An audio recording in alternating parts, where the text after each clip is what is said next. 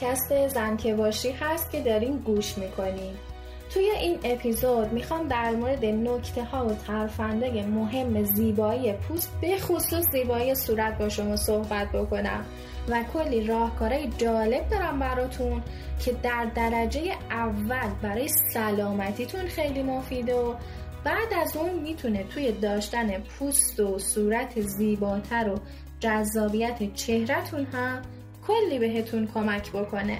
پس خودتون رو کامل آماده کنین که توی این قسمت می‌خوام در مورد این که اول از همه چه استانداردهای جهانی برای شناسایی صورت و فیس زیبا و جذاب وجود داره. باهاتون صحبت کنم. بعد برم در مورد فواید آب خوردن و آبرستانی به پوست و عوارضی که کم آبی بدن می‌تونه برامون داشته باشه صحبت کنم براتون. بعد میرم در مورد سرطان پوست و راهکارهایی که باید رعایت کنیم تا دچار این بیماری نشیم براتون حرف بزنم. قسمت بعدی در مورد اینکه چه ضد آفتابی با چه برندی و چه ویژگی هایی می‌تونه ما رو در برابر نور آفتاب محافظت بکنه و اینکه اصلا زمان درست و مناسب استفاده از ضد آفتاب و میزان استفاده از اون چقدر باید باشه براتون حرف می‌زنم. قسمت های بعدی هم در مورد فواید و عوارض دوش گرفتن روزانه و اینکه چطور دوش بگیریم که نه تنها برای پوستمون این دوش گرفتن روزانه مضر نباشه بلکه به نفع سلامتی پوستمون هم باشه براتون راهکارایی دارم. و در نهایت توی قسمت آخر این اپیزود می‌خوام در مورد نکات زیبایی صورت با شما صحبت بکنم. اما قبل از اینکه بریم سراغ اپیزود دوم می‌خواستم در مورد بازخوردهایی که در مورد اپیزود اول زن که باشی به هم دادین و خیلی هم به هم کمک کرد و باعث شد تا من بهبودایی رو توی پادکست به وجود بیارم. از نظرهای ارزشمند لاله، مهناز، معصومه، پارسای عزیز، رضا، سپیده، مهدی و الهام و خیلی از شنونده های عزیز دیگه تشکر کنم که واقعا وقت گذاشتن و موشکافانه اپیزود اول رو بررسی کردن و نظراتشون رو از طریق نرم افزارهای پادگیر، اینستاگرام و ایمیل به من منتقل کردن. نکته اصلی که خیلیاتون توی نظراتتون اشاره کرده بودین مسئله تفکیک جنسیتی بود که روی مخاطبای پادکست انجام شده بود. به خصوص توی قسمت اول که اتفاقا کاملا خانوادگی و برای آقایونم دونستنش خیلی مفید بود. اما من مخاطبام رو فقط خانوم ها دیده بودم و روی دقدقه های اونها فقط تمرکز کرده بودم. اما چیزی که الان می‌خوام به اون اشاره کنم اصلا زنونه نبودن پادکست زن که باشیه. البته اینو بگم و از اول اینطوری نبود. ولی بعدا متوجه شدم که این پادکست نباید فقط برای زنها تهیه بشه. اصلا فلسفه وجودی این پادکست انتقال اطلاعات بیشتر برای داشتن زندگی بهتر از نگاه دقیق و ریزبینانه یک زنه. که حتی می‌تونه برای آقایون هم خیلی مفید و جذاب باشه. چون تا به حال از این زاویه به مسائل و دنیای اطرافشون اصلا نگاه نکردن. برای اثبات این ادعامم امروز توی این اپیزود همسرم رامین رو در کنار خودم دارم. سلام من رامینم. به نمایندگی از آقایون توی این اپیزود حضور دارم. قابل توجه آقایون خب قطعا زیبایی و زیبایی و سلامت پوست برای آقایون هم مهمه. به خصوص تو سنهای بالاتر که یه سری لکای سیاه روی صورت و پوست ظاهر میشه می‌تونیم با یه سری رعایت کردن مواردی که حالا توی اپیزود کاملا در صحبت می‌کنیم ازشون پیشگیری بکنیم. البته رامین این لکه هایی که در موردشون صحبت کردی روی صورت و دستای خانوم هم وجود داره.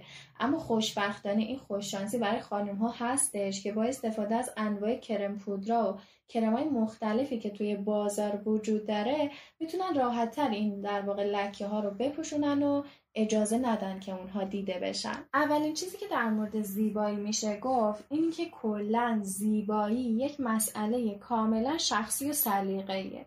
مثلا من یه نفر رو توی خیابون می‌بینم به نظرم چهرش خیلی زیبا و خوشگله. اما ممکنه نظر یه نفر دیگه کاملا متفاوت باشه و نه تنها اون فرد اصلا زیبا نباشه بلکه چهره زشتی هم داشته باشه. اما در کل دنیا یه سری استانداردهایی برای زیبایی صورت وجود داره که اتفاقا رایجم هست. مثل چی؟ مثل اینکه تو کل دنیا اینکه تو چشمای درشت داشته باشی یکی از مصداقای مهم زیباییه. یا اینکه مثلا baby face بودن و داشتن یه چهره معصوم. اونم یکی از پارامترهای مهم زیباییه. و در کل اینی که اجزای صورت توی هماهنگی کامل با هم دیگه باشن. سر یه مثال از همین موردی که گفتی بگم. مایکروسافت چند سال پیش با هوش مصنوعی یه ابزاری به وجود آورد که عکس‌ها رو می‌دادیم بهش و بر اساس یک سری معیارهایی که خودش گذاشته بود تشخیص می‌داد درصد زیبایی آدم رو.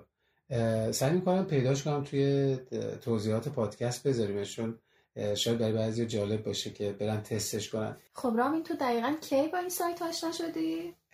حدود پنج سال پیش. یعنی درست قبل از ازدواج خب بگذاریم فعلا ادامه بدیم حالا بعدش صحبت. میریم سراغ بحث اصلیمون که در مورد پوسته. همه ما توی هر سن و سالی که باشیم متوجه میشیم که با افزایش سنمون پوستمون نازکتر میشه و یه سری چین و چروکایی روی پوست صورتمون به وجود میاد. دلیلش چیه سر از این چین و چروکا که روی پوست به وجود میاد؟ الان میگم اینه که با افزایش سن قده های چربی و همینطور مویرگایی که وظیفه رسوندن خون رو به سطح پوست به عهده دارن تعدادشون کاهش پیدا می‌کنه. در نهایت رنگدونه های پوستم رنگ خودشون رو از دست میدن و همه اینا با هم باعث میشن که شادابی و لطافت پوستمون از بین بره البته یه سری از عوامل مثل ژنتیک، شرایط زندگی، حتی نحوه مراقبت از پوست هستش که روی روند پیر شدن پوست خیلی تاثیر می‌ذاره. مثل چی؟ مثلا دیدین یه سری آدما پوست چرب و تیره و زخیمتری دارن اینا نسبت به کسایی که پوست حساستر و نازکتری دارن خب قطعا دچار چین و چروکای کمتری میشن.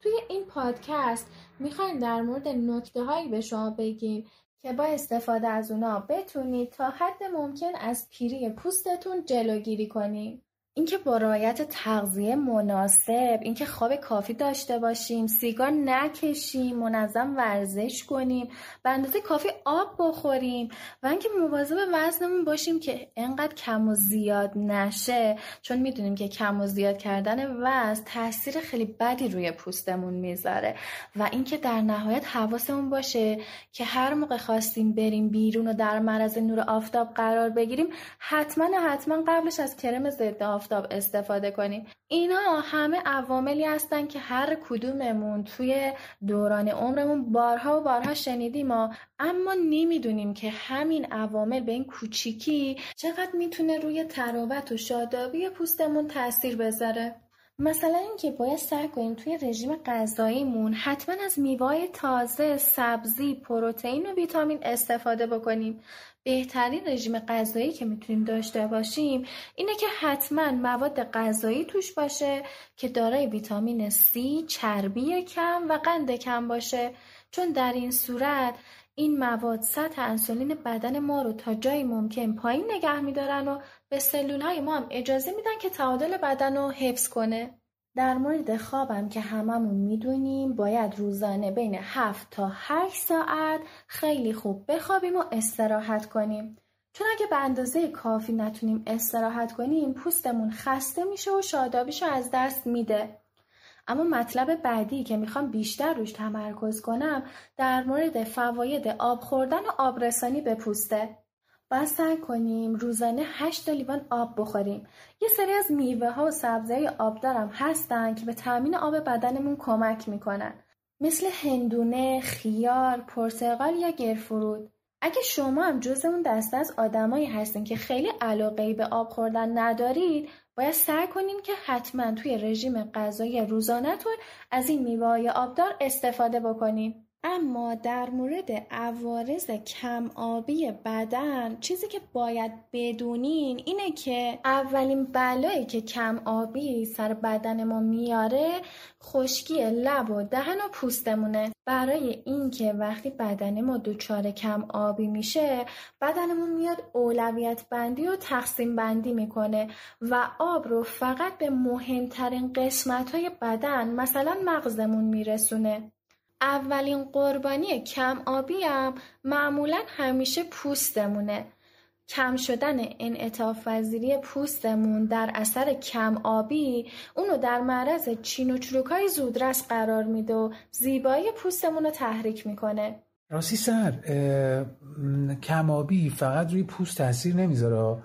خیلی درد و دیگه هم دوچار می‌کنه آدم یکیش همین بوی بد دهانه.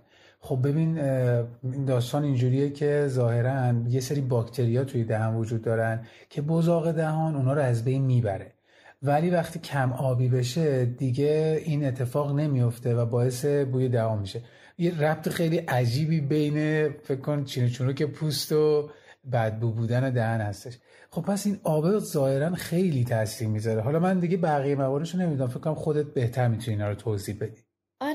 حتما با کمال میل. یکی دیگه از عوارضی که کم آبی می‌تونه برای بدنمون داشته باشه اینه که حس گرسنگی کاذب توی ما به وجود بیاره.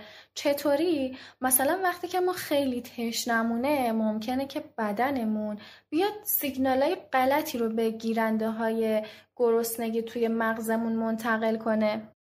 بچه اتفاقی میفته با اینکه ما خیلی تشنمونه اما مغزمون داره دستور میده که ما گرسنمونه و حتی میل پیدا می‌کنیم بریم که غذاهای نمکی شور و یا شیرین بخوریم و همه اینا هم باعث میشه که چاق بشیم.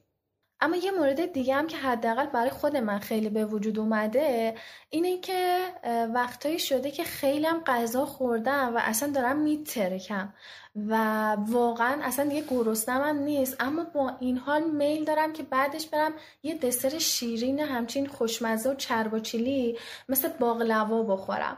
حالا چرا همچین اتفاقی میفته؟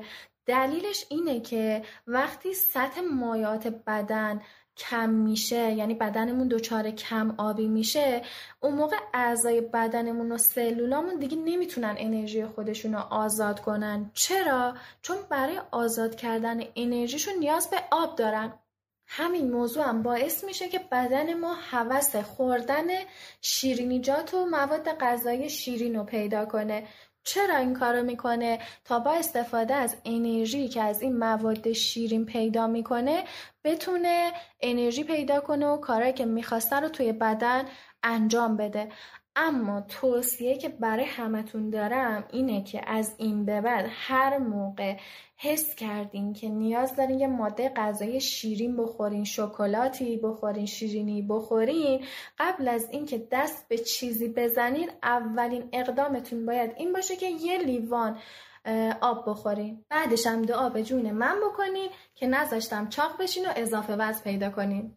اما کم آبی به غیر از عوارضی مثل خشکی پوست، نفس بدبو یا کاهش متابولیسم بدن باعث درد و مرضای دیگه هم توی بدنمون میشه که من می‌خوام خیلی سریع بهش اشاره بکنم. چون ما تو این قسمت قرار شد در رابطه با تاثیر کم آبی روی پوست صحبت کنیم. اما وقتی که توی مقاله های مختلف در رابطه با عوارض کم آبی میخوندم واقعا به این نتیجه رسیدم که چقدر همین عامل به این کوچیکی می‌تونه باعث بروز بیماری های خیلی جدی توی ما بشه. به خاطر همه خیلی سریع بهش اشاره می‌کنم که شما هم در جریان قرار بگیرین. هر موقع که دچار این بیماری ها شدین اولین چیزی که به ذهنتون می‌رسه این باشه که آیا به اندازه کافی آب استفاده می‌کنین یا نه. اولین آرزه کم آبی که می‌تونم بعد از اینا بهش اشاره کنم آلرژی و آسمه.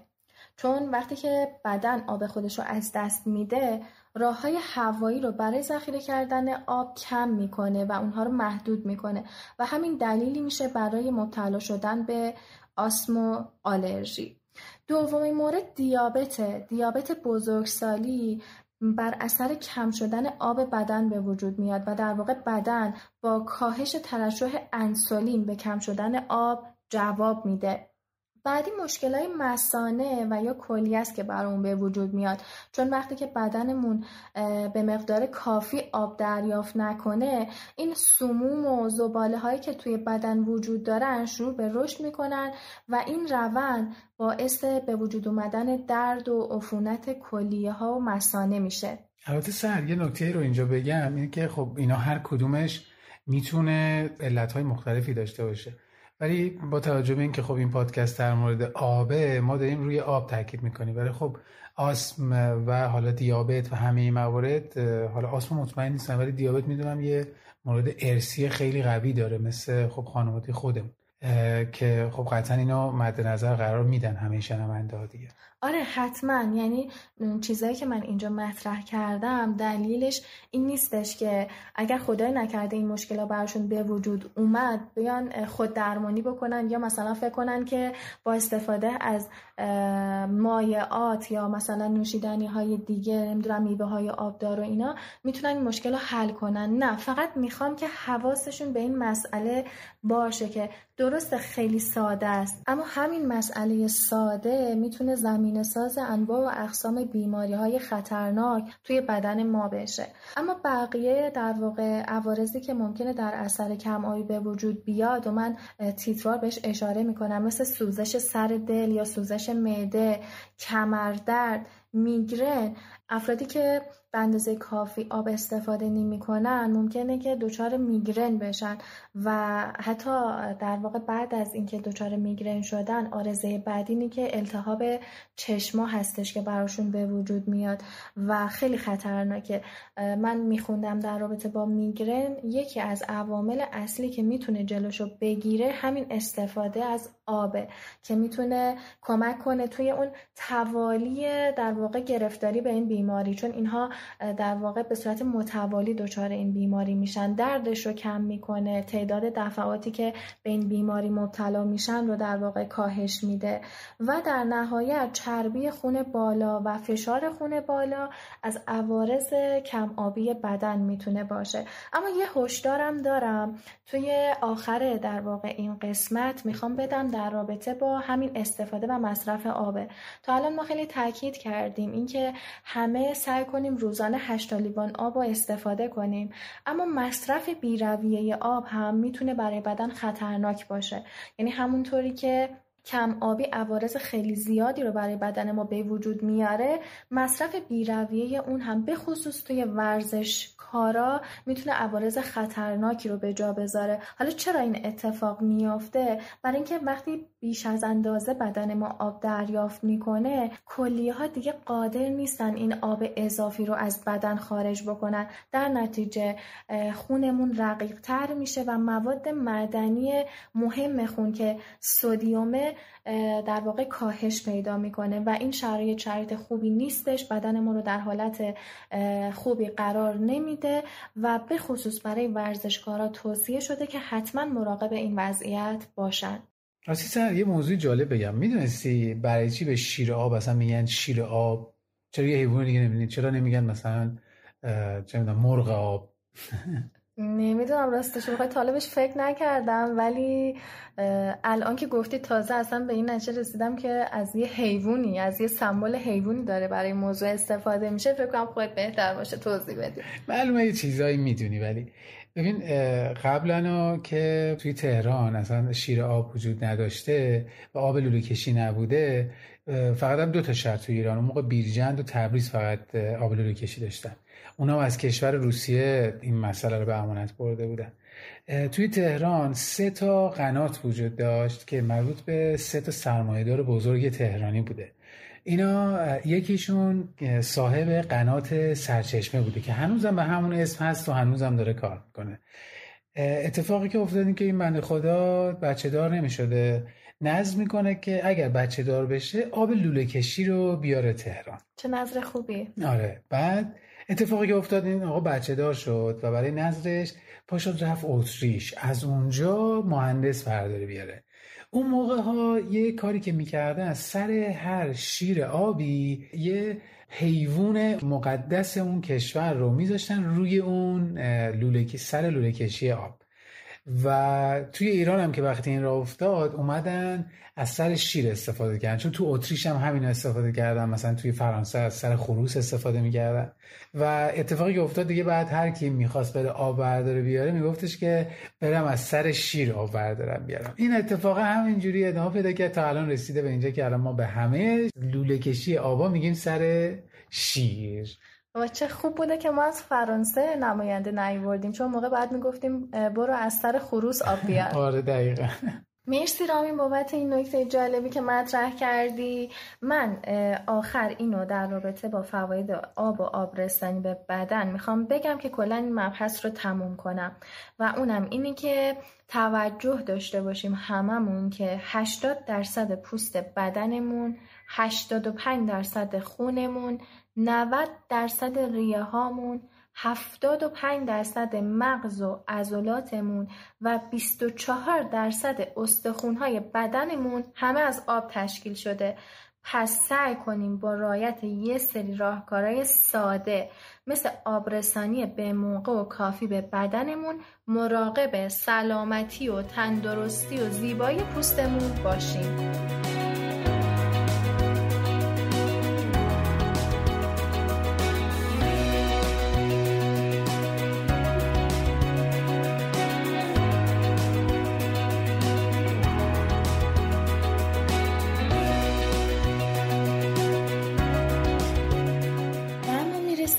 بحث سرطان پوست. توی این قسمت در مورد علائم سرطان پوست با شما صحبت می‌کنیم و اینکه چه راهکارهایی رو باید رعایت کنیم تا دچار این بیماری نشیم.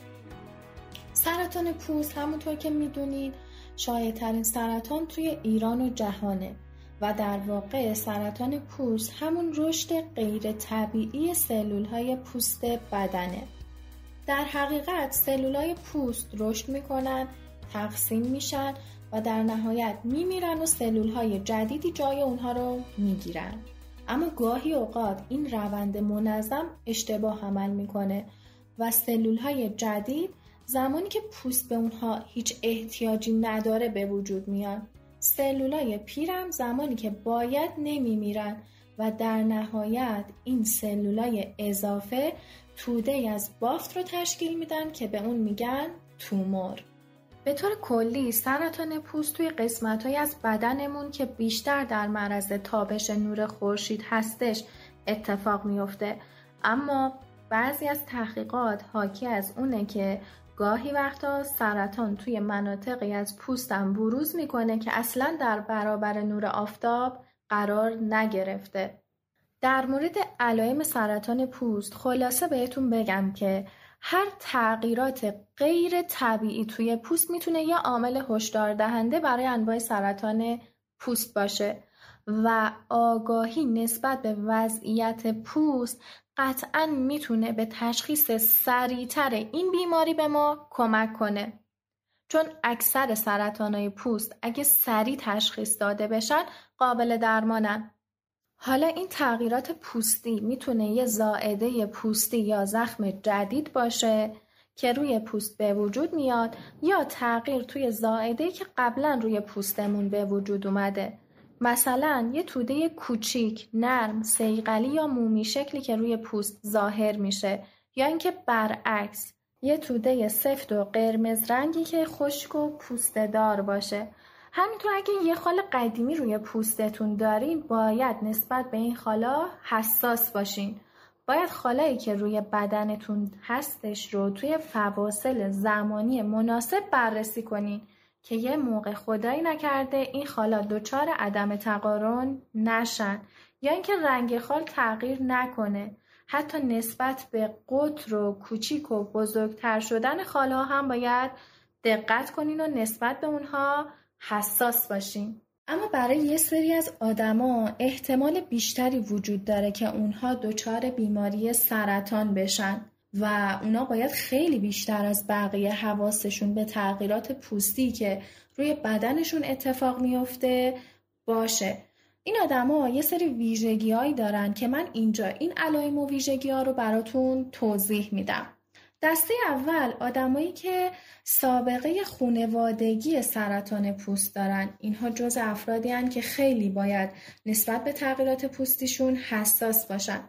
دسته دوم افرادی که سابقه پیوند اعضا دارن. دسته سوم آدمایی که در معرض مواد خاصی مثل ترکیبات آرسنیکدار قرار می گیرن. دسته بعدی افرادی هستند که در معرض اشعه قرار گرفتن. مثل چه افرادی؟ مثل آدمایی که برای درمان آکنه و اگزماشون از اشعه استفاده کردن. دسته بعدی آدمایی هستن که در معرض نور خورشید و لامپهای برونزه کننده قرار می گیرن. یا افرادی که در مناطق آب و هوایی آفتابی گرم و ارتفاعات بالا زندگی می‌کنن باید خیلی مواظب خودشون باشن. همینطور دسته از آدما که بیشتر زمانشون رو مشغول به کار توی فضای بیرون از خونه هستن یا کسایی که پوست حساسی دارن و به راحتی دچار آفتاب سوختگی میشن اینا آدمایی که باید نسبت به تغییرات پوستیشون حساس باشن. دسته بعدی آدمایی که خالای زیادی روی بدنشون وجود داره.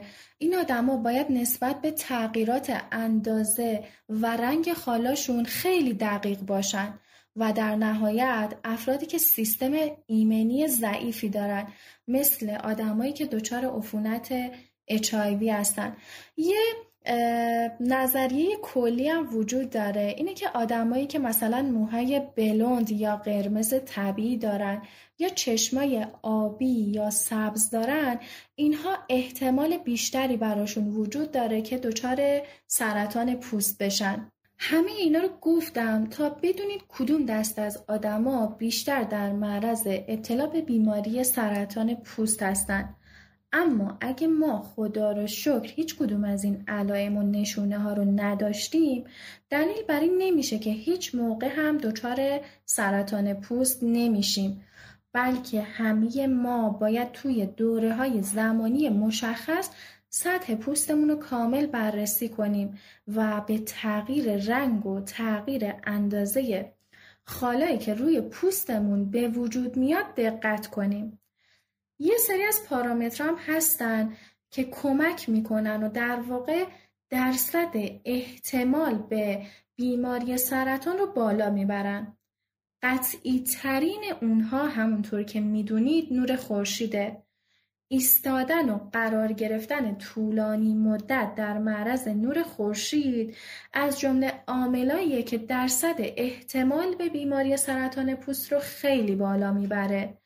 و اما مهمترین چیزی که توی این شرایط به ما کمک می‌کنه که با خیال راحت بتونیم زیر آفتاب قرار بگیریم و کارهامون رو انجام بدیم استفاده از ضد آفتابای خوب و مفیده. اینکه چه ضد آفتابایی رو با چه برندایی چه میزان SPFی چه پارامترها و ویژگیهایی باید استفاده کنیم موضوع قسمت بعدی اپیزودمون هستش که سعی کنید اون رو خوب و دقیق گوش بدید.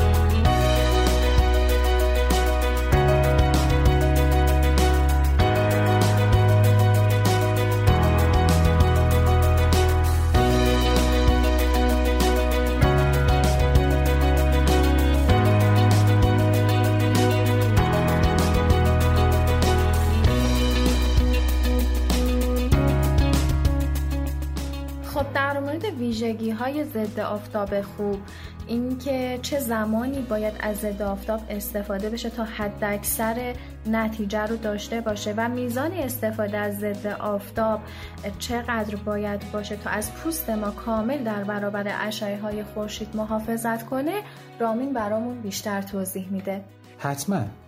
فقط اولین نکته که باید بگم اینه که وقتی پاتون رو از در خونه بیرون گذاشتید دیگه ضد آفتاب به درد نمی‌خوره و خیلی دیر میشه. بنابراین قبلش همیشه حواستون باشه که از ضد آفتاب نیم ساعت قبلش استفاده کنید. توی بحث ضد آفتاب باید اینجا شروع کنیم که اصلا ضد آفتاب ما رو در مقابل چی محافظت می‌کنه؟ توی جواب باید بگیم نور آفتاب به ما کمک می‌کنه ویتامین دی بدنمون تامین بشه. اما همین نور آفتاب می‌تونه برای پوستمون خطرناک هم باشه. اشعه فرابنفش خورشید یا UV در سه موج فرستاده میشه که اسمشون هست UVA UVB و UVC UVC که اصلا از لایه اتمسفر رد نمیشه. پس ما نگرانی در موردش نداریم. فقط میمونه UVA و UVB UVA ارتباط مستقیم با پیری پوست داره. در واقع دلیل عمده پیری پوسته. UVA بر روی خاصیت کیسانی پوست هم تاثیر می‌ذاره که چین و چروک رو روی پوست ما به وجود میارن.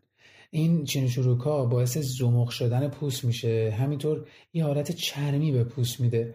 و همینطور اون لکه های قهوه‌ای که اول پادکست هم صحبت کردیم هم از طریق UVA ایجاد میشه. UVA از شیشه عبور می‌کنه و خیلی بیشتر از UVB به پوست ما نفوذ می‌کنه. اما اگر ضد آفتابی استفاده کنیم که دارای محافظت UVA باشه می‌تونیم اونها رو دفع کنیم و از پیری پوست جلوگیری کنیم. بحث بعدی در مورد امواج UVB UVB دلیل اصلی آفتاب سوختگی و ایجاد سرطان پوسته. یه کرم ضد آفتاب با میزان SPF مناسب می‌تونه در برابر اشعه خورشید توی این موج هم ما رو محافظت بکنه. و بدون اینکه هیچ آسیب به پوستمون برسه می‌تونیم از مزایای آفتاب هم استفاده بکنیم. اما سوالی که خیلی موقع به وجود میاد اینه که اصلا SPF چی هست؟ و چه میزانش برای کرم ضد آفتاب مناسب. SPF مخفف سه تا کلمه Sun Protection Factor به معنی محافظت از خورشید. یه معیاری هم هست برای اندازهگیری فاکتورهای کرمای ضد آفتاب که چقدر از ما در برابر اشعه خورشید محافظت کنن. یه سری باورم در مورد SPF هست این که مثلا SPF C واقعا دو برابر SPF 15 تاثیر گذاره اما این نکته رو باید خدمتون بگم SPF 15 یک 15 هم اشعه خورشید رو می‌گیره. SPF C 97 درصد اشعه خورشید و همینطور SPF 50 فقط یه درصد از SPF C بالاتر و 98 درصد رو می‌گیره. بنابراین این اختلاف دو برابری بین اعداد نماینگر میزان محافظت از پوست نیستش. این نکته هم بگم که سازمان غذا و داروی آمریکا هیچ ارزشی برای SPF های بالاتر 50 قائل نشده. برابر این SPF 50 ما رو کاملا از اشعای مضر خورشید محافظت می‌کنه. در مورد اندازه و میزان استفاده از کرم ضد آفتاب هم باید بدونیم. برای هر کدوم از قسمت های بدن به صورت مجزا یک قاشق چایخوری کرم ضد آفتاب نیازه. مثلا برای صورت و گردن یک قاشق چایخوری برای بازوها هم به همین صورت. مورد دیگه در مورد اسپره های ضد آفتابه که اگر از اسپره ضد آفتاب استفاده می‌کنید باید به اندازی باشه که به خوبی به کل بدنتون پخش بشه. نکته بعدی در مورد کنز ضد آفتاب که باید رعایتش کنیم اینه که خب با توجه به اینکه بدن عرق می‌کنه بعد از مدتی که ضد آفتاب بر روی پوست پاک میشه. پس اگر مدام در برابر نور آفتاب قرار گرفتید حتما هر دو ساعت یک بار اون رو تمدید کنید. متاسفانه حتی اگه بهترین ضد آفتاب دنیا رو هم استفاده بکنید اگر میزانش کافی نباشه تقریبا هیچ ارزشی نداره. یه نکته دیگه هم وجود داره که روی هیچ کدوم از بسته بندی های کرمای ضد آفتاب نوشته نشده بحث اینه که کرم ضد آفتاب قبل از استفاده حتما تکون بدید. باعث میشه که مواد داخلش فعال بشن. خب اینا چیزی هستش که باید در مورد کرم ضد آفتاب می‌دونستیم. حالا نکتهش اون که سی دقیقه قبل از بیرون رفتم حتما از کرم ضد آفتاب استفاده بکنید که خوب جذب پوست بشه یه بار دیگه تاکید می‌کنم. مورد دیگه در مورد بچه هاستش که خب سعی کنید تو این آفتابی که الان وجود داره حتما از کرم ضد آفتاب استفاده بکنن. این مسئولیتی که رو دوش ما بزرگترها هستش. این رو هم فراموش نکنیم که تاثیر مضر خورشید روی پوست ممکنه بعد از چند سال ظاهر بشه و ندیدن یه علائم ظاهری هیچ دلیلی بر آسیب ندیدن پوست ما حساب نمیشه. همیشه مواظب سلامتی و زیبایی پوستتون باشید.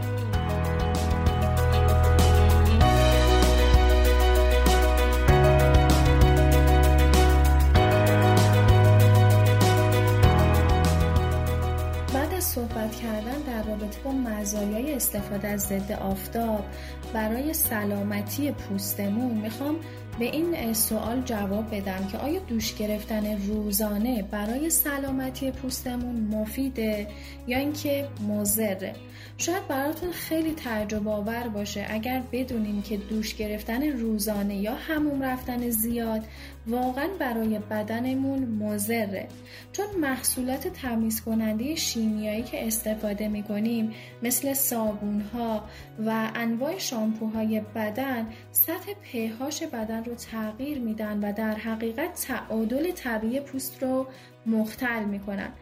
همینطور با همون کردن های زیاد و شستشوی زیاد ما در واقع بدن خودمون رو به شدت و هر روز مالش میدیم و با این کار به پوستمون آسیب میرسونیم.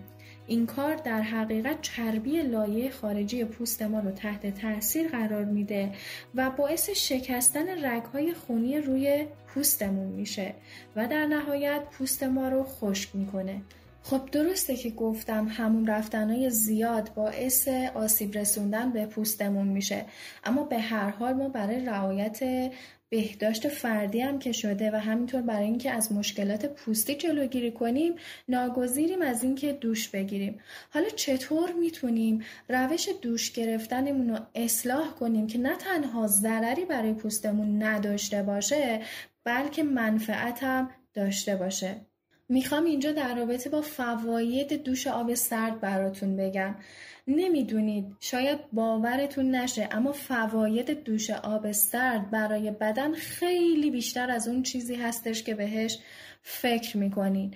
چون آب سرد بهترین درمان برای زیبایی پوسته و باعث میشه که پوست رو سفت نگه داره و با چین و چروک صورت هم مبارزه می‌کنه. علاوه بر این آب سرد به حذف سلول های مرده جلوگیری از استرس کمک می‌کنه. وقتی آب سرد به بدنمون می‌خوره باعث میشه که رگ های خونیمون منقبض بشن و گردش خون تو کل بدن بهتر انجام بشه. این عمل باعث پاکسازی اعضای بدنمون هم میشه. دوش آب سرد متابولیسم بدنمون هم افزایش میده و بالا می‌بره. چرا؟ چون دوش آب سرد به طور کلی دمای بدن رو کاهش میده و باعث میشه که بدن ما از انرژی بیشتری استفاده کنه. همین عامل باعث میشه که متابولیسم بدن ما افزایش پیدا کنه و ما در نتیجه بتونیم کالری بیشتری بسوزونیم. این کار برای افرادی که متابولیسم پایین و یا تیروئید دارن خیلی مفیده. خب به توجه داشته باشین که دوش آب سرد ضربان قلب و ماهیچه ها رو هم منقبض می‌کنه و همین کار باعث میشه که گردش خون تو کل بدن ما بهتر انجام بشه. می‌دونم وقتی که دارم در مورد دوش آب سرد باهاتون صحبت می‌کنم شاید برای خیلی ها حرف زدن در رابطه با آب سرد اصلا جذاب نباشه و حتی ممکنه با فکر کردن به سردی آب پوستشون قرمز بشه. برای این آدما توصیه می‌کنم که اول کم کم شروع کنن و بدنشون رو مستقیم کامل زیر آب سرد قرار ندن. بنابراین بهتره برای اینجور آدما اول از هر دوتا پاشون شروع کنن. اول دوتا پاشون رو زیر آب سرد قرار بدن بعد به گردن و سر برسن. اگر که عادت هم دارین که همیشه با آب داغ دوش بگیرین باید سعی کنین که این تغییرات رو تدریجی انجام بدین. مثلا اینکه می‌تونیم به تدریج درجه حرارت آب رو کم کنید و یا اینکه هی بین آب سرد و آب گرم جابجا جا کنید تا کم کم بتونین خودتون رو به دوش آب سرد عادت بدین.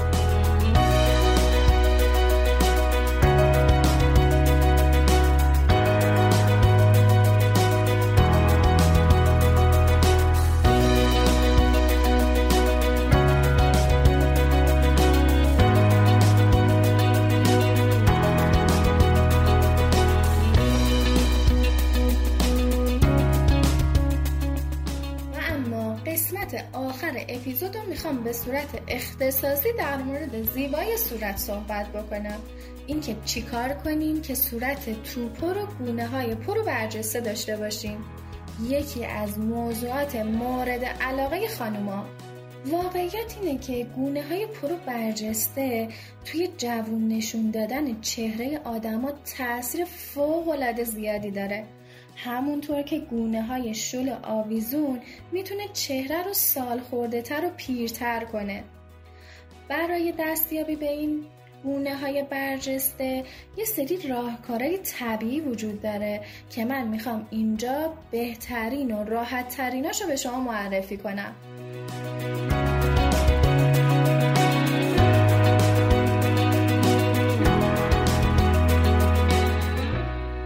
راهکار اول استفاده از غذاهای با کربوهیدرات بالاه مصرف مواد غذایی که حاوی کربوهیدراتن مثل پاستا، برنج و نون می‌تونه علاوه بر اینکه انرژی مورد نیاز بدن رو تأمین می‌کنه باعث پر شدن صورت و گونه ها بشه. چون اگه بدن با کمبود کربوهیدرات مواجه بشه برای تأمین انرژی خودش شروع می‌کنه به سوزوندن چربیای مناطق مختلف بدن مثل چربیای زیر پوست که این کار باعث لاغر و ضعیفتر شدن پوست صورت میشه. برای همین برای داشتن یه صورت پر و سالم بهتره که این گروه مواد غذایی رو بیشتر استفاده کنید. البته استفاده از کربوهیدرات برای پر کردن صورت خیلی خوبه اما حواستونم باید به وزنتون باشه که یه موقع با مصرف زیاد این گروه مواد غذایی دچار اضافه وزن نشین. اما براتون بگم در مورد آلوورا و تاثیرات اون. تاثیرات آلوورا توی پر و برجسته سازی گونه ها فوق است. آلوورا گیاهیه که هم اون رو می‌تونین به صورت طبیعی میل کنین. همین که می‌تونین برای درآوردن و برجسته کردن گونه اون رو به صورت موضعی روی پوستتون بمالین. اما اگه تصمیم داریم که از ژل تازه و طبیعی گیاه آلوور استفاده کنیم بهترین راهکار اینه که از اون یه شربتی درست کنید و هر روز صبح یک لیوان از این شربت مقوی و رطوبت رسان رو میل کنید. اما اینکه چطور می‌تونین از گیاه آلوورا شربت درست کنین بعد بگم که برای تهیه کردن شربت آلوورا سختترین مرحله جداسازی اون ژل شفاف آلووراست از توی برگاش. چون معمولا ژل برگای آلوورای تازه طعم تلخی میدن.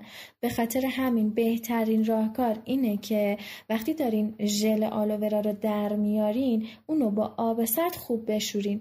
یا اینکه با یه محلولی که از یه قاشق غذاخوری سرک سفید و یک فنجون آب تشکیل شده روی اون ژل بمالین تا لایه زرد رنگ روی ژل از بین بره. بعد بلافاصله ژل رو داخل مخلوط کن بریزین. چون اگه ژل آلوورا در معرض هوا و مجاورت اکسیژن قرار بگیره مواد مغذی خودش رو از دست میده. بعد از اینکه ژل ریختین داخل مخلوط کن یه فنجون آب و یه مقداری هم آب لیمو داخل میکسر بریزین. بعد می‌تونین با توجه به ذائقه خودتون از اصل یا شکر برای شیرین کردن این شربت استفاده کنید یادتون نره که بهتون گفتم هر روز صبح یک لیوان از این شربت مقوی بخورین. اما اگه اصلا از طعم آلوورا خوشتون نمیاد و علاقه به خوردن اون ندارین می‌تونین راهکار موضعی استفاده کردن آلوورا رو پیاده کنین. برای این منظور کافیه که گیاه آلوورا رو اول از وسط نصف کنین و ژل داخل اون رو روی گونه هاتون بذارین. بعد به آرومی و به صورت دورانی اون رو روی پوستتون بمالین. این کار رو یادتون باشه بین سی تا 60 دقیقه و روزانه انجام بدین. راهکار سوم استفاده از روغن زیتونه. به طور کلی روغنای طبیعی می‌تونن پوست و مرتوب سالم و شاداب نگه دارن. با استفاده از همین روغنای گیاهی می‌تونیم گونه های پرتر و زیباتری داشته باشیم. فقط کافیه روزانه یک قاشق غذاخوری روغن زیتون بخوریم و تاثیر اونو بعد از 20 روز توی برجسته شدن گونه ها ببینیم. روغن زیتون به دلیل اینکه سرشار از ویتامین ای و امگا 3 هستش می‌تونه پوست رو کاملا احیا کنه و توی چاق شدن صورت هم اثر قابل ملاحظه ای رو داشته باشه. راهکار بعدی یه راهکار خوشمزه است اما فکر نمی کنم که خیلیاتون شنیده باشین اونم چاقی صورت با شیر خشکه شیر خشک یه ترکیب پودریه از شیر که غنی از ویتامین و مواد مغذی مورد نیاز بدنه. شما می‌تونین از شیر خشک به راحتی برای چاقی صورتتون استفاده کنین و روزانه چند تا قاشق غذاخوری از اون رو میل کنین. بهتره اما بدونین که مصرف شیر خوش علاوه بر اینکه باعث چاقی صورت میشه متاسفانه باعث چاقی بدنم میشه. اما راهکار آخری که برای چاقی صورت می‌خوام بهتون معرفی کنم راهکاریه که معمولا خانوما بیشتر در مورد شنیدن و می‌دونن. چون من خودم توی جمع دوستانه که حضور داشتم از بین پنج تا خانومی که بودیم سه نفر از ما خانوم ها در مورد این روش شنیده بودن و حتی امتحان کرده بودن و نتیجه هم گرفته بودن. خب این روش مفید که در عین حال آسون ترین و کم هزینه ترین و بدون خطرترین راه برای افرادیه که از لاغری صورتشون رنج می‌برن. و اونم چاقی صورت با ژله است. ژله از چی تشکیل شده؟ ژله بین 80 تا 90 درصد ژلاتین یا پکتین داره یک تا دو درصد مواد معدنی و سرشار از اسید آمینه های ضروری و مورد نیاز بدنه که همین اسید آمینه های موجود توی ترکیبات تشکیل دهنده ژله توی چاق شدن صورت اثر خیلی زیادی دارن بنابراین اگه جز آدمایی هستین که قصد دارین بدون چاق شدن بقیه اندام های بدنتون فقط صورتتون رو از لاغری نجات بدین حتما از روش چاقی صورت با ژله استفاده کنین. اسید آمینه های موجود توی این ماده خوراکی باعث افزایش ساخت میزان کلاژن توی پوست میشه و با افزایش خاصیت الاستیته پوست از بروز نشونه های پیری پیشگیری می‌کنه. همینطور اسید اسپارتیک توی این ماده خوراکی سلول های پوستمون رو به خوبی بازسازی می‌کنه و چین و چوری که ایجاد شده روی پوست رو هم از بین می‌بره. روش چاقی صورت با ژله نه تنها صورت رو توپر می‌کنه بلکه از مشکلات پوستی مثل چی؟ مثل جوش، آکنه و سایر اختلالات پوستی هم نجاتتون میده. خب این همه من در مورد ژله و خصوصیاتش صحبت کردم اما سوال مهم اینه که حالا این ژله رو کی استفاده کنیم چه مدتی استفاده کنیم تا بتونیم گونه های خوب و برجسته داشته باشیم جواب اینه که چاقی صورت با ژله معمولا توی همه آدم ها بازدهی یکسانی نداره و افراد برای به دست آوردن نتیجه دلخواهشون باید حداقل زمانی بین سه تا چهار ماه به مصرف ژله برای چاقی صورتشون اختصاص بدن. بهترین زمانم برای خوردن ژله برای چاقی صورت اگه گفتیم که یاست. صبح اونم به صورت ناشتا. بنابراین اگر که هر روز به مدت تقریبا چهار ماه ناشتا ژله رو استفاده بکنین بعد از طی شدن این مدت می‌تونین نتایج شگفتانگیزش رو در زمینه چاق شدن صورت و برجسته شدن گونه هاتون ببینین. توی این اپیزود همونطور که شنیدین با شما در مورد راهکارهای ساده ای که باعث میشه بدون صرف هزینه های زیاد به پوست شاداب و سالم دست پیدا کنین صحبت کردم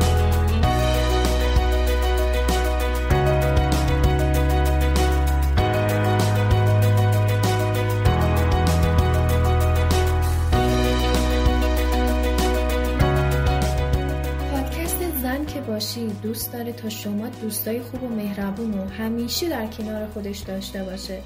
و خیلی هم به حمایت های شما دلگرم و دلقرصه. پس لطفا ما رو به دیگران معرفی کنید بخشایی از پادکستم که دوست داشتیم یا که براتون جذاب بوده رو حتما توی رسانه های اجتماعی با دیگران به اشتراک بذاریم و از طریق راه های ارتباطی مثل اینستاگرام یا که فیسبوک نظراتتون رو به من منتقل کنید. همین نظرات شما بود که باعث شد با اینکه من اپیزود دوم در مورد زیبایی پوست و صورت کامل ضبط کرده بودم تغییر رویه بدم و اونو صرف نظر از تفکیک جنسیتی یه طوری بیان کنم که هم برای خانوما هم برای آقایون قابل استفاده باشه. خوشحال میشم که به هم بگید که چرا پادکست زن که باشی رو گوش میدین؟ چه تأثیری توی زندگیتون داشته؟